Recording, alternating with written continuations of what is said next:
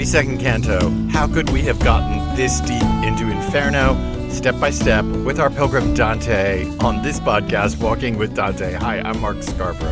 And here we are at the opening of the 32nd Canto of Inferno we have been set down into the final circle of hell, this icy place. We're going to learn a lot more about this place, but not in this podcast, because the first 15 lines of Canto 32 involve a lot of meta poetics in Dante's masterwork comedy and we're going to just let him engage in them and we're going to watch him do it and we're going to try to figure out why he's doing it. This is my English translation of Inferno Canto 32 lines 1 through 15. You can find it on my website markscarborough.com. You can read along there. You can print it off if you like and make notes and you can drop comments right from my website. So without saying much more about it, let's just read the passage. If I could write brutal and clucking verses, such as would be appropriate for this sad hole on which point all the other rocks bear down, I would press out all the juice without stint from my conceptual framework. But since I don't have those verses, I bring myself to speak not without some hesitation. It's not something to be done in jest to describe the foundations of the entire universe, at least not for a tongue that cries mama and papa. But may those same ladies help my verse who helped Amphion encase Thebes, so that what I say doesn't diverge from the facts themselves. Oh, you badly created things, the lowest of the low, who crowd together in this place where it's almost too hard to speak. Would that you had been born as sheep or goats. Told you it was going to be meta poetic about the inability of language to do what needs to be done here. Or maybe language can do it, but poetry can't. Is there a way in which the poetic form, the terza rima, even that Dante has invented for this poem, the very rhyme scheme and rhythm scheme, is that's what's stopping him? Does he here need to write in another way? It's the verses that are giving him so much problem. All of that is pretty complicated stuff. So let's just start up at the top and look at these opening 15 lines that begin our journey into the final pit of hell. It begins if I could write brutal and clucking verses, such as would be appropriate for this sad hole, on which point all the other rocks bear down, I would press out all the juice without stint from my conceptual framework. But since I don't have those verses, I bring myself to speak not without some hesitation. Okay, let's just take this bit apart. If I, if I could write, it begins with a statement of I, and this is the poet speaking. It has to be the poet speaking because we're being told about the craft of poetry itself. So, Canto 32 does not open with the pilgrim, it opens with the poet. And there's a reason why this might be interesting. This is the only canto in all of Inferno in which Virgil does not say one word. In fact, we have entered the longest silence of Virgil in Inferno. The last time Virgil said anything was back in Canto 31 at line 134, and he won't say another word most likely. There's a problem here, but we'll get to it in the next episode of the podcast. Most likely won't say another word until Canto 33, line 106, a vast stretch of material, Virgil's longest single silence in Inferno, and the only canto in Inferno in which Virgil does not say a word. Perhaps that relates to that if I could write. By starting out with the poet, we're rather sidelining Virgil, pushing him out to the side in some fundamental way. Why is that? Is what's ahead of us treachery is treachery beyond the noble Virgil and his noble characters in the Aeneid. After all, he writes of the self sacrificing and heroic acts of Aeneas and those who go on from Troy to found Rome. Is there a way uh, this kind of treachery ahead of us is just beyond the conception of Virgil? Or let me put it another way do you have to be a Christian to recognize this kind of treachery? Now, I realize that you don't, you, you listening right now, don't have to be a Christian to recognize this kind of treachery. But is that something Dante is making a claim for? That somehow this is just beyond Virgil? We're also approaching the final floor of hell itself. We're told here that it is the foundations of the entire universe. We'll talk about that in a minute. Are we approaching the limits of what Virgil can know? Remember, Virgil's already given us his backstory. Go all the way back to Canto 9, line 27, and there you will see that Virgil tells the pilgrim that he has already been down to the final bits of hell that hold Judas, the ultimate traitor, the one who betrays Jesus. So we know that Virgil has walked this walk before, but is there some way that the foundations of everything are just beyond Virgil and beyond Virgil's capabilities? Or again, does the poet, Dante, want to sideline the guide, Virgil, because the pilgrim is so important? And let me tell you this before we even get there. I mean, we aren't there yet, and I'm telling you a bit ahead. But Canto 32 is so much about the pilgrim. It is so much about the pilgrim's reactions. It is so much about the pilgrim's aspect, how he sees things, the way he missees things and then sees them clearly. It's so much about the pilgrim that maybe the poet needs to sideline the guide now so that the focus is almost entirely on the pilgrim what is it that the poet wants? He wants to write brutal and clucking verses. And I translated that word clucking for a reason. It's a similar word used for Plutus. Remember Plutus, who's standing there before the avaricious and he's doing the Papa Satan, Papa Satana Lape gibberish. Do you remember this bit? It's in Canto 7, line 2. Well, it's said there that Plutus speaks with a clucking voice. It's this word. It's a different form of this word, but it's this word.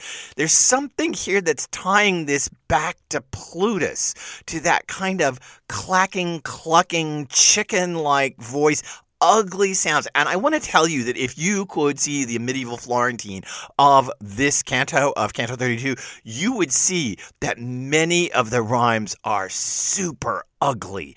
It is distorted poetry. The rhymes are not melodious rhymes. Instead, often the rhyming here is quite harsh and I should note. He says, if I could write brutal and clucking, and the word there in the Florentine is rime, that it is rhyme in some way, but as Singleton and others point out, that word is actually used for verses, for poetry, for the writing of poetry, rather than just only the rhyme.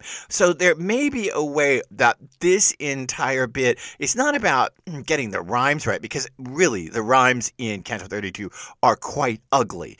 Rather, it's a discontent with the poetic form. There's something so beautiful about the Trinitarian interlocking of terza rima. The first and third line rhyme, and then they rhyme again as the second line of the next three line stanza. And there's this Trinitarian interlocking. We talked about this a lot early on in the podcast. Maybe there's a way in which this is just not suited for where we're arriving now, someplace that is so desperately bad. Nonetheless, we begin with the limits of poetry. A lot of critics say the limits of language. I don't think so. I think it's the limits of poetic craft. And Here, we end at a place not of hope, but of despair. A despair, um, how do I say this? As if the despair of the last circle of hell has infected the poet in some way. Because what we're going to meet ahead of us in the ninth circle is unbelievable despair. I'm thinking of one particular long speaker, our last big infamous sinner of hell ahead of us. And there is so much about despair. And it's as if this whole circle's despair has infected the poet writing about it in some way. I mean, here we are in this sad hole, as he says, on which point all the other rocks bear down. Now, Dante doesn't know anything about gravity, but he does know about weight. And we are coming way down in hell. In fact, Dante knows that the world is spherical. So we are coming to the center of the earth. Given that all the weight of the rocks of the earth are bearing down on this center. And I always take this line, on which point all the other rocks bear down, as a little bit of sly meta poetics too, because I think by the time we reach the 32nd canto, we can feel all of the other 31 cantos behind us bearing down on us in the same way. We have come through so much territory from neutrals to limbo to Francesca. Do, I do I have to do this list again? Ciacco and Farinata. I mean, so much territory. Pier della Vigna, Brunetto Latini. We have been through so much. Jason of the Argonauts. We've seen Barrators in pitch. We've seen hypocrites. We've seen Caiaphas stretched out on the ground like a cross. We've seen so much behind us. Mohammed, Bertrand de Born. Oh my God, Master Adam, so much. We can feel the weight of it. It's sitting on top of us now because we've been promised this place since Francesca. She is the first one to have mentioned this, some of the lowest bits of hell. We'll talk much more about Francesca and her relationship to this in future episodes of this podcast. But she's the one who says that the person who murdered us will end up in Caina, that is one of the circles of the ninth circle of hell, the subcircles of the ninth circle of hell. We have got so much weight bearing down on us that the poet says, I would hope that I could press out all the juice without stint from my conceptual framework. Notice the violence involved in that. Now, we're talking about pressing grapes, right? So, we're talking about a grape press, and we're not talking about an I Love Lucy thing where you get in the tub and stomp around on the grapes. We're talking about an old fashioned grape press in which you press the grapes between wooden planks and you screw it down. He would hope that he could push all the juice out of that conceptual framework. And then comes the doubt. Since I don't have those verses, I bring myself to speak not without some hesitation. So much for challenging Ovid and Lucan with the thieves. Remember that big challenge? Ovid never did this big. Lucan never did anything this dramatic. So much for all that bravado. We have come to a place where the poet is stammering, is doubtful, and interestingly, this place is reached right after Virgil promised Antaeus that if he set them down on the final ring of hell, this guy, Dante, is alive and will keep your memory up on earth fresh. In other words, Virgil promised the success of the poet. The promise of his success gets Antaeus to pick them up and put them down on the final icy surface of hell. And then the poet quails. That success is instantly followed by doubt, which is interesting in and of itself. Such a change of tonality, all within the first six lines. It's not something to be done in jest, the text goes on, to describe the foundations of the entire universe. And let's just stop right there. Remember, we're talking about a Ptolemaic universe, not a Copernican universe. So the Earth is the center of the universe. We have not only come to the center of the Earth, we have come to the center of everything everything rotates around the Earth, right? The sun, which Dante sees as just another planet, the moon, Mars, Venus, the stars, the universe circles around the earth. And so we have come not just to the bottom of the earth or the center of the earth, we have come to the center of the universe. Dante sees the entire universe as spherical. All of those planets, the sun, I know the sun's not a planet, but you know, for Dante, let's say it is, the sun, the moon, Mars, Venus, Saturn, Jupiter, the stars, they're all sitting on spheres that are rotating around the earth. And of course, those spheres rub against each other and make what is known as the music of the spheres. Dante sees this entire structure of the universe as spherical. So if we're here, we're at the middle of it. Where, where are we? we? We're at the very heart of the universe itself. And just think about this for one second. The very heart of the universe is the very lowest point in hell think about how that makes you think about the universe. The center, the core, the pit of the universe is the final ring of hell itself. But that's not all it says. It also says it's, you know, not to be done in jest, this thing of describing the foundations of the universe, at least not for a tongue that cries mama and papa. And the words there are so baby-ish. It really is mama and papa in the Florentine. It is this really sweet, cooey baby language. We should hear that as such dichotomy.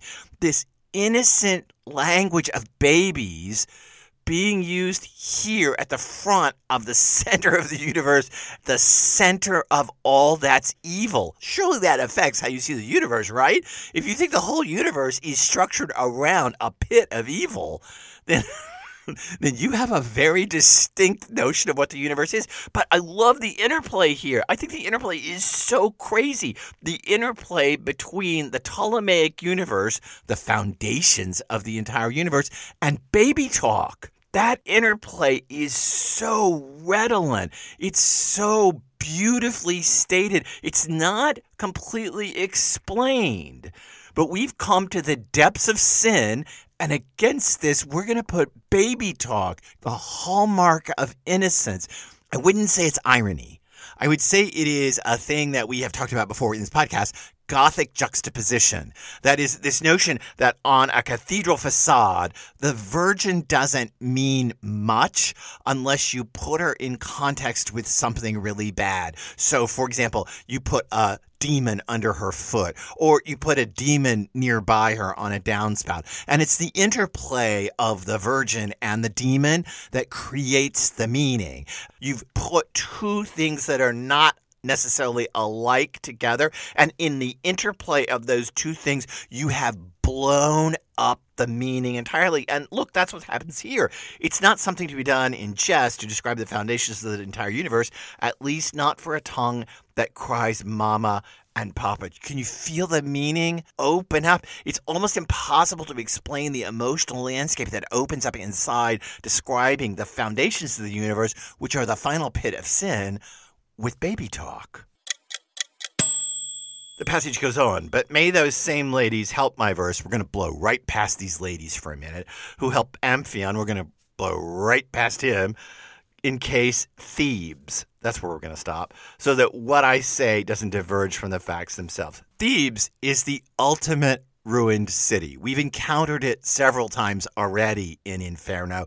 It is kind of the ultimate symbol of a city destroyed by strife, more so even than Troy. So much of the final circle of hell will be about Thebes. There are plenty of references uh, to Thebes ahead of us, uh, particularly in the 33rd canto. Thebes becomes a touchstone reference for this place, which is the final domain, we've already been told, of Lucifer, of Satan. Antaeus has let them down into Satan's realm.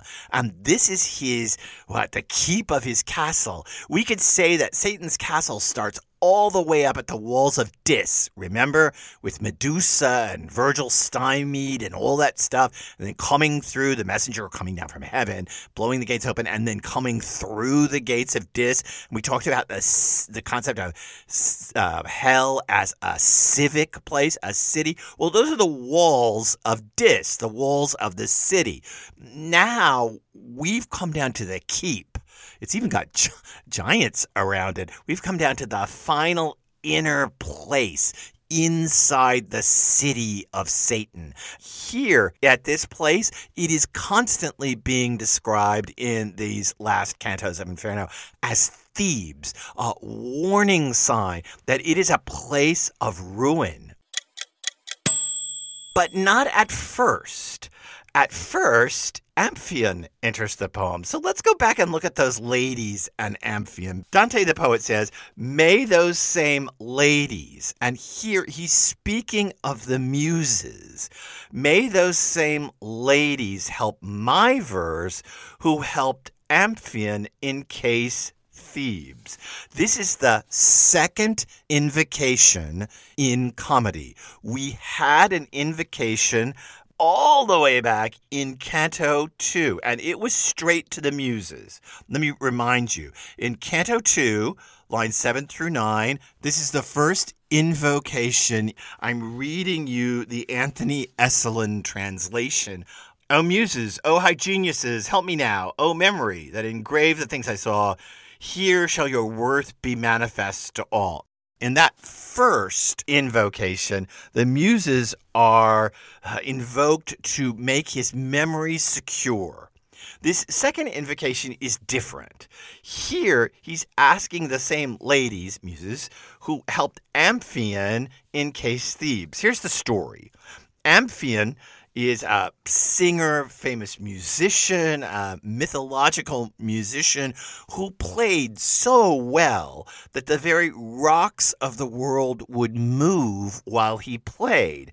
Amphion, in the story of Thebes, plays so well that the rocks of the earth move and come together and form the walls of Thebes. Dante here is asking for help in building the final city of Lucifer.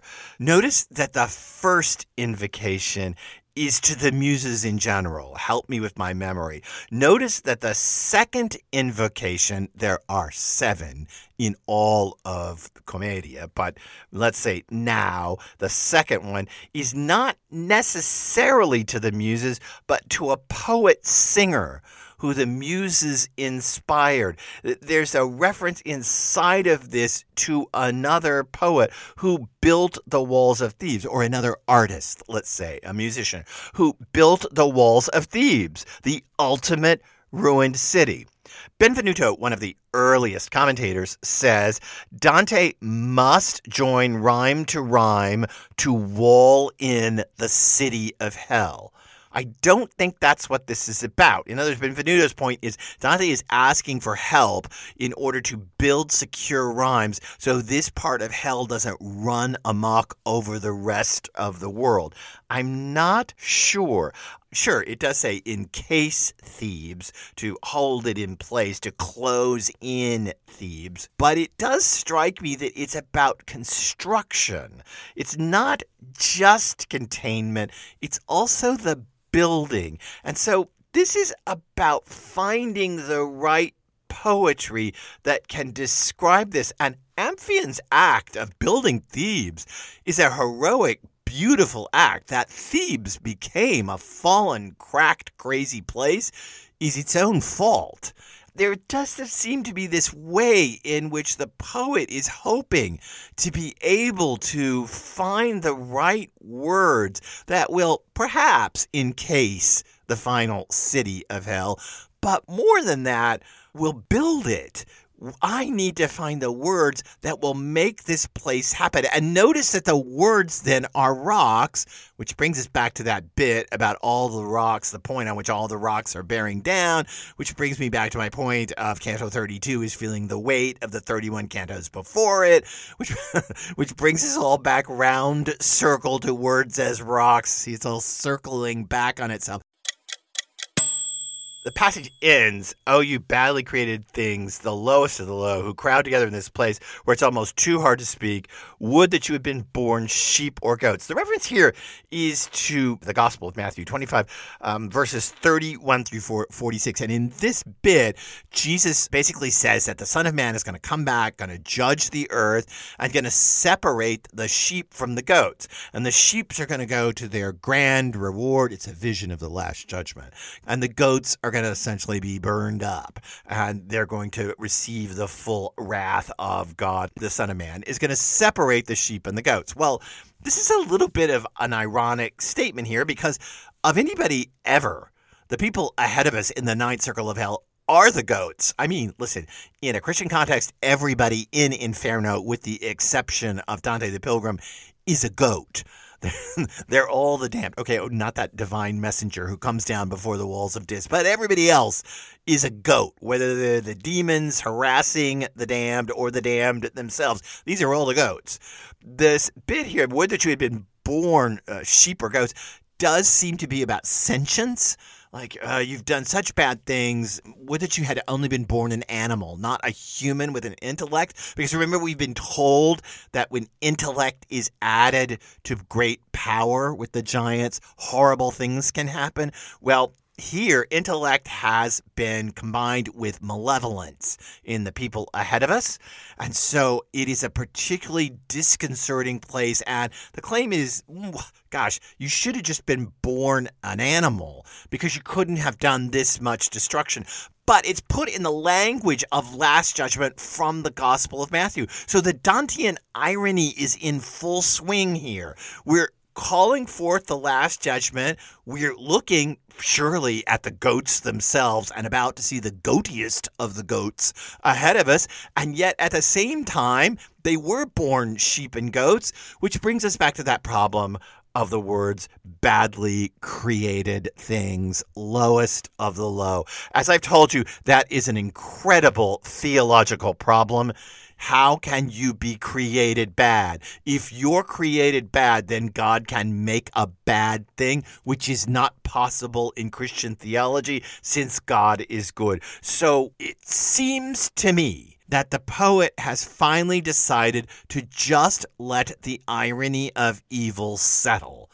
Yes, evil is an action Yes, evil is born of choice in Inferno. This is completely Dante's theology that evil is ethical, not ontological. That is, it is a choice, not a state of being. And yet, at the same time, some people just seem so bad that they were born bad.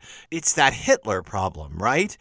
Even if you're the most liberal person in the world, once you approach Hitler, you think to yourself, wait a minute, somebody really is bad. I mean, there really is an immoral force. I, have said this a million times in other places in my life. Without a doubt, I'm a little off topic here, but without a doubt, the Holocaust is the death of relativism. It has to be. No one would ever claim that a relativistic morality could make sense of the Holocaust. It is immoral. Period. There's no other way to see Auschwitz or Treblinka. It will kill your relativism every single time. Coming back to the poem, we can see that evil can be so bad that even though you desperately want it to be an ethical matter, a matter of choice and behavior, some people just seem to be born really bad, just seem to be born sheep or goats. I mean, who made the sheep and who made the goats? It has to be God. So, in that parable, in that passage from Matthew, it's God who makes sheep and goats. So, didn't God create the goats? And yet they're the ones damned. How does God intentionally create something bound to be damned? That irony of ethics and ontology is found in that Matthew passage, and it's found right here. Let me draw out two further conclusions from these first 15 lines.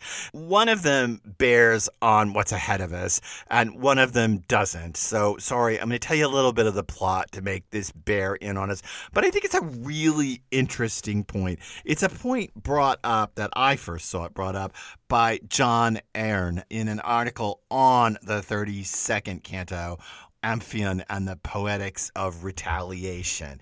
In this article, Ahern claims that Dante's frustration here with poetry, Dante's frustration with finding the right poetic form, ultimately causes the pilgrim frustration, and Dante the poet works out his frustration with his poetics in the canto ahead of us in the person of the pilgrim. And the reason I tell you this, and this is the bit of the plot I have to tell you, is that the pilgrim is going to do physical violence against some of the people ahead of us. Ahern's point is that Dante's frustration at his own limitations will be taken out on the damned in the canto ahead of us. I find that explanation so incredibly interesting and provocative. We'll talk more about it when we get down to the actual scenes of violence. There's a long standing critical tradition for why the pilgrim engages in violence at this point in the pit, but it may be that Ahern's point could hold that the poet's mm, recognition of his own limitations as a poet causes him to work out his frustrations on the damned in the person of the pilgrim Dante here's the final point, and it comes from Brunetto Latini, and it doesn't involve any of the plot ahead of us. In the Tresor, in book three, right at the very start, Latini makes an incredibly interesting claim for us. He says, Cicero, he actually says Tully, but he means Cicero. Cicero says, the greatest science of governing cities is rhetoric, which is the science concerned with speaking without speech, there would be neither cities, nor stable justice, nor an established human society. Latini's claim is that rhetoric is the foundation of the civic order. And we are about to come amongst the traitors, the treacherous, the people who have broken all civic bonds. And isn't it interesting that here, as we enter this landscape of the traders, we have the poet saying language is impossible. Well, if we take Latini's point and we say that Dante knew Latini's point, then we have to say, hey, look at this in the place where language breaks down, that's the same place in which the social order is going to break down through treachery, through traitors, who people who uh, who murder their kin, who destroy the state, who destroy civic order, people even who take advantage of guests. yeah, it all comes down to that. Who take advantage of guests who enter their home and rely on their goodwill only to discover themselves murdered, raped, set upon by their hosts. That's where we're all going. People who break the bonds of trust in a traitorous way. That's the place at which Latini claims society would collapse if there were no rhetoric. In a canto, then, that starts with Dante complaining about the flaws involved in rhetoric itself. That was a lot to say about a meta poetic passage from the 32nd canto, but you know, once it hits meta poetics, I'm going to go crazy with it because it's my favorite part. You know that. To find out more in the next steps, please subscribe. Please rate this podcast. It would really help for you to drop a comment in the comment section on Audible or Apple. Just great podcast would do wonders. Thank you for that. Mostly, though, thanks for being on this journey because it is a wild journey and we are approaching the culmination of the first canticle of comedy. I can't believe it.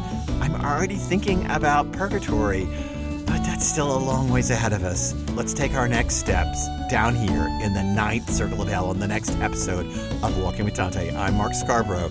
Keep those snowshoes on.